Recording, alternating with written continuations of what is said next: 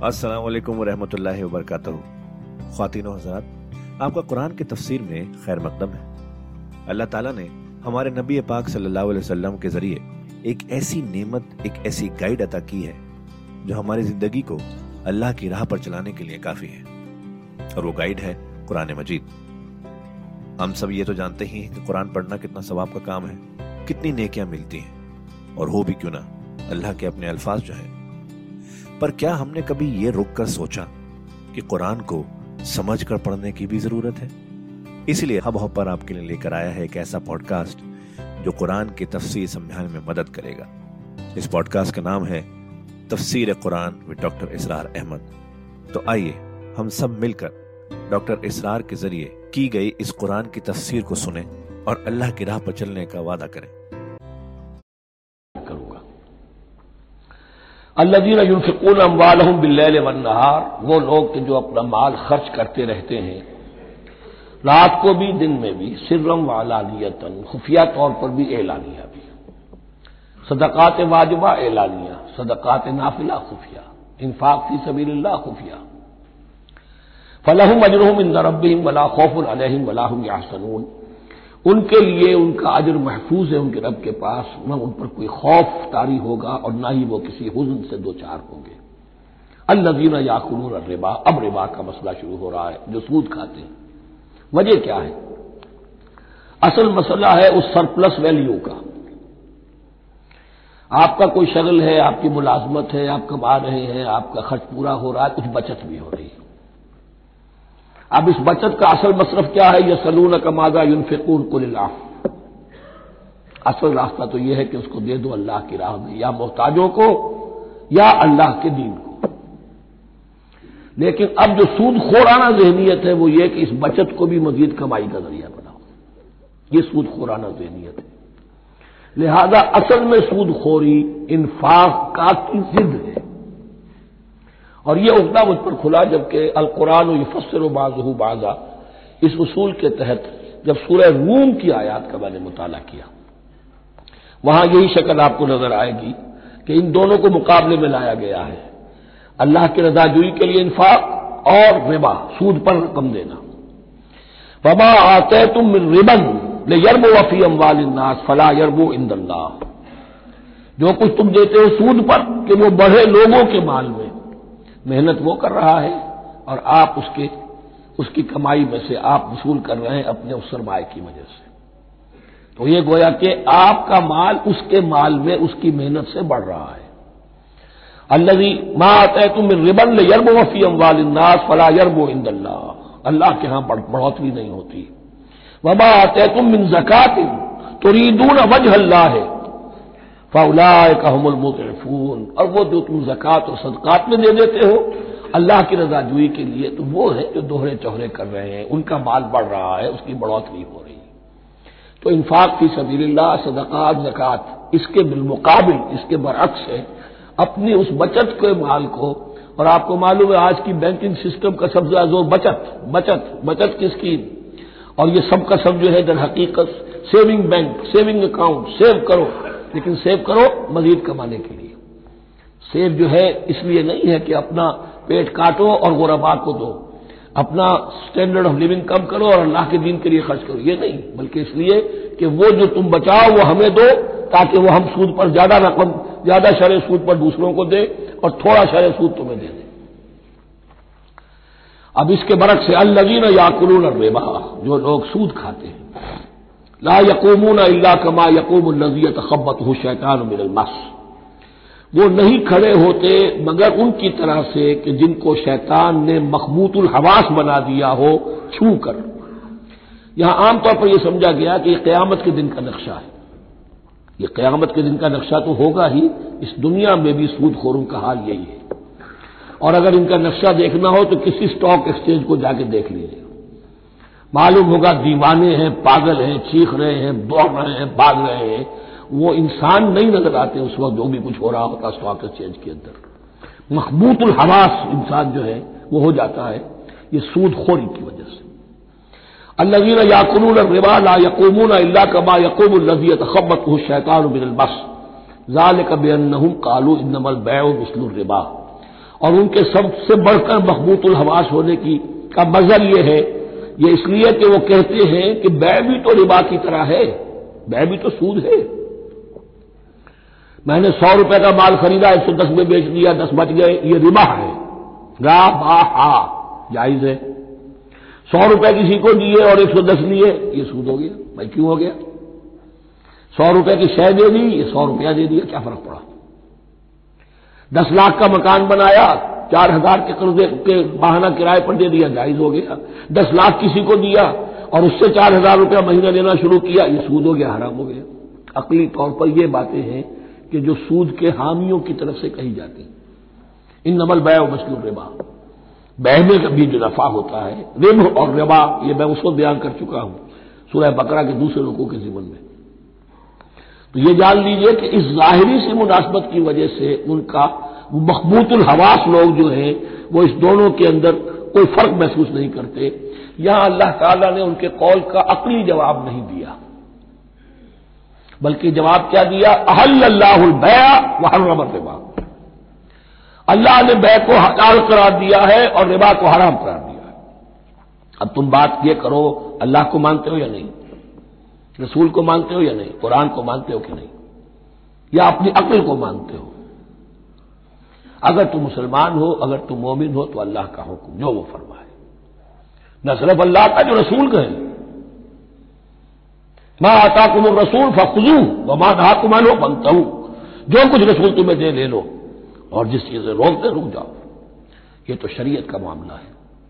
वैसे इसमें जो फ़र्क वाकई होता है, वो ये है कि एक है फ्लूड मनी फ्लूड कैपिटल, एक है फिक्स कैपिटल। मकान दस लाख का है लेकिन मकान से जो शख्स रह रहा फ़ायदा क्या उठाएगा? एक महीने रहेगा ना?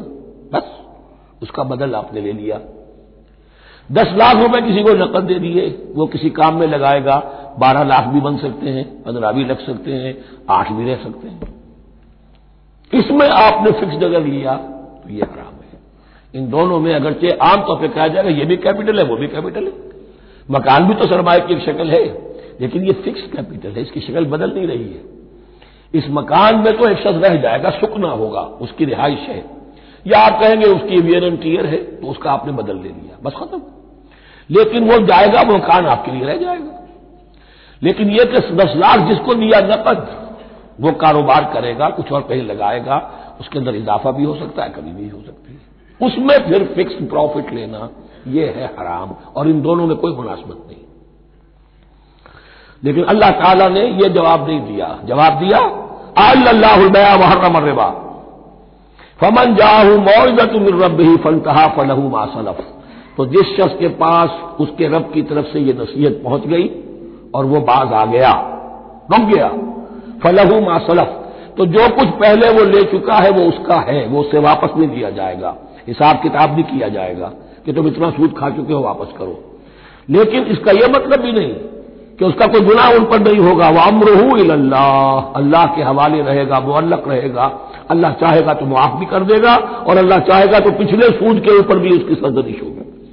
अमरहू अल्लाह वह मन आदा लेकिन इस नसीहत के आने के बाद भी जिसने दोबारा ये हरकत की फौलाए का साब नारे हम फिया खालिदून। तो ये जहन्नमी है और इसमें हमेशा हमेशा रहेगी यम हकुल्लाह रिबा।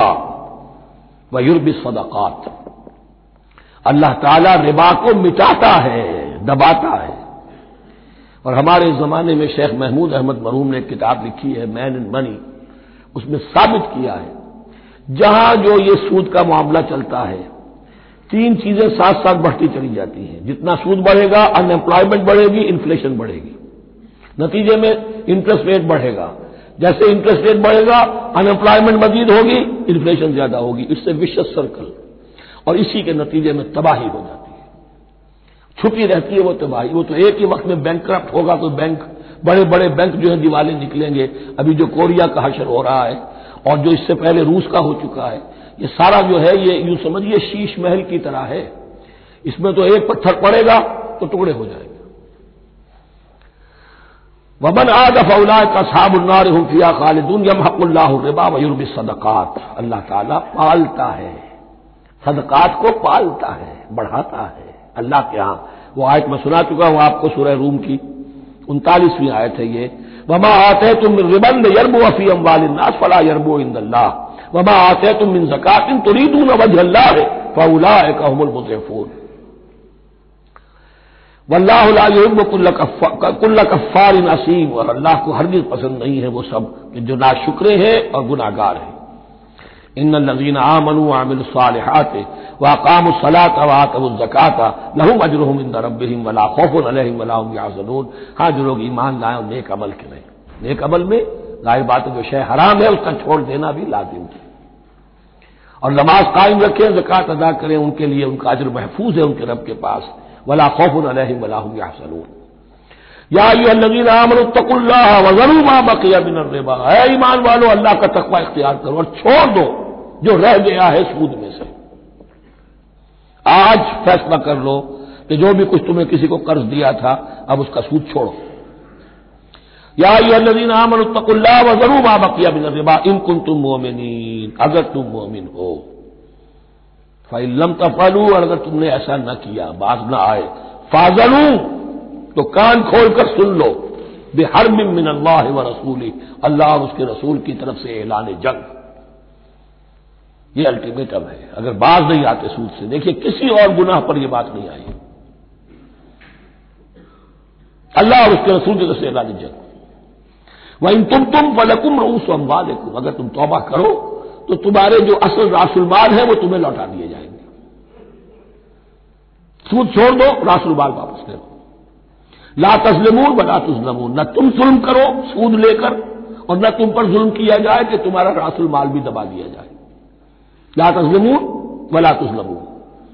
वह इनका नजू उसरतिन और अगर तुम्हारा जो मकरूज है, वो तंगी में है, वो तंगदस्ती में है फजर तुम्हें लाभ है सरा तो उन्हें इंतज़ार करो फिर उसे मोहलत दो कि उसकी हक कुशादगी पैदा हो जाए, आसानी से वो आपकी रकम, आपका कर्ज वापस कर सके। लेकिन इससे भी आगे, वन तसदकू खैरुल्लकुम तुम सदका ही कर दो।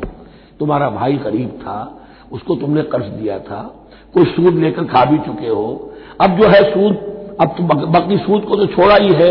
अगर वो रासुल माल भी बख्श दो उसको, ये इंफाक हो जाएगा। ये कर्ज हंसना अल्लाह को हो जाएगा। ये तुम्हारा जो है जखीरा आखरत बन जाएगा। तो यूँ समझिए कि जो भी जो है, जिसको सरप्लस वैल्यू मैंने कहा था इस्लामी मीशत के अंदर, जो बचत है आपकी, उस बचत का सबसे ऊँचा मसरफ क्या है? सदका। दे दो इंफाक कर दो। उससे कमतर क्या है?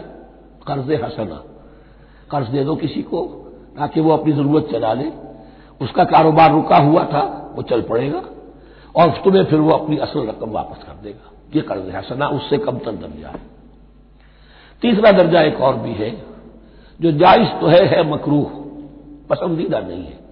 तुम ज़्यादा ही खसीस हो, चलो मुजारमत पर दे दो। और मुजारमत यह है कि रकम तुम्हारी काम वो करेगा। अगर बचत हो जाए तो तुम भी ले लेना। अगर नुकसान हो जाए तो कोई तावान नहीं ले सकते उससे। यह है मुजारमत। इसके बाद अगर तुम कहो कि मैं दे रहा हूँ मुझे इतने परसेंट तुम्हारा तुमने देना ही देना है। इससे बढ़कर हराम से कोई नहीं।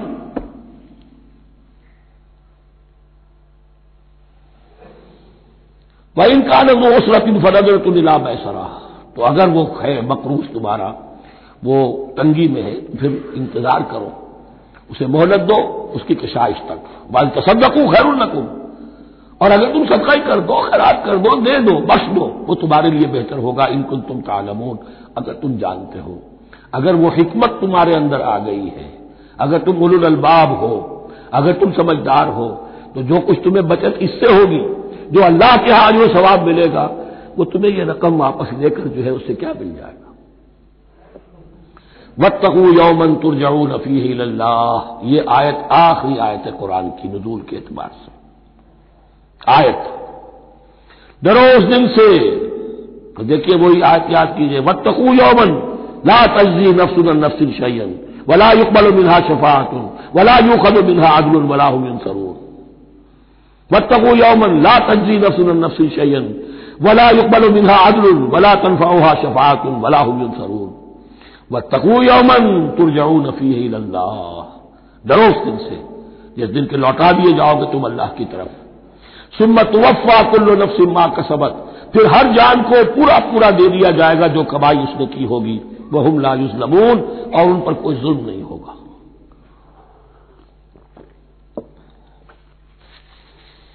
अब यह कुरान मजीद की तवील तरीन आयत आ रही है। आयत दैन। कोई कर्ज का मामला है। कोई कर्ज का मामला है कि आपने किसी को कर्ज दिया, या कोई कारोबारी मामला है, इश्तराक है। इसमें कि जो भी होगा बाद में नताई निकलेंगे। इन सब के बारे में हुक्म है कि लिख लिया करो। हम क्या करते हैं? कर्ज देते हुए अब दोस्त है, भाई है, अज़ीज़ है, क्या लिखवाना इससे? क्या कहेगा? इतमाद नहीं कारोबार शुरू हो गया जबानी जबानी बातें कर ली, उसके बाद रो रहे हैं, चीख रहे हैं, चिल्ला रहे हैं। तो हदीस में आता है कि अल्लाह ताला तीन किस्म के लोगों की फरियाद सुनता ही नहीं। एक वो जो कर्ज देते हुए या कोई मामला करते हुए लिखवाता तो है नहीं, और बाद में रोता एक वो कि जो अपनी बीवी के हाथों तंग भी है और और शिकवा भी करता है, शिकायत भी करता है, फरियाद भी करता है, तलाक नहीं देता। अल्लाह ने रास्ता खोला हुआ तुम्हारे लिए। तो अल्लाह वैसे लोगों की फरियाद नहीं सुनता, तीसरा मुझे याद नहीं। या तदायन तुम बेदैन अजल फख्तबू अहले ईमान, जब भी तुम कोई मामला करो कर्ज का, एक वक्त मुन तक के लिए तो वक्त मुन होना चाहिए। ये कर्ज दे रहे, कब वापस होगा? फख्तबू तो उसको लिख लिया करो। ये फेल अम्र है, अल अमर वजूब, वाजिब है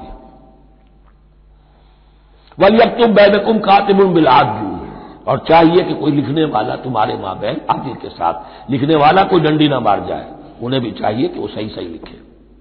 वला या बकातिबुल यकतुब कमा अल्लाह फल यकतुब और किसी भी शख्स को जिसे अल्लाह ने सिखाया हुआ है किताबत लिखने का काम तो उसको इनकार नहीं करना चाहिए लिखने से। अल्लाह ने उसे यही दिया है, उसे चाहिए कि लिखने। इसलिए कि उस माशरे में पढ़े लिखे लोग तो बहुत कम होते थे। अब भी ये होता है राइज नवीस वगैरह होते हैं, वसीका नवीस होते हैं, पैसे देके उनको जो लिखवाते हैं। लेकिन अगर कोई वसीका नफीस दे बेईमानी करे और लिखने में कोई कमी कर जाए तो जो जिसके ऊपर ज़िम्मेदारी है उसे नुकसान पहुँच जाएगा। वल यब तुम बैनकुम कातिमुन बिलादल और चाहिए कि लिखने वाला तुम्हारे माँ बहन इंसाफ के साथ लिखे।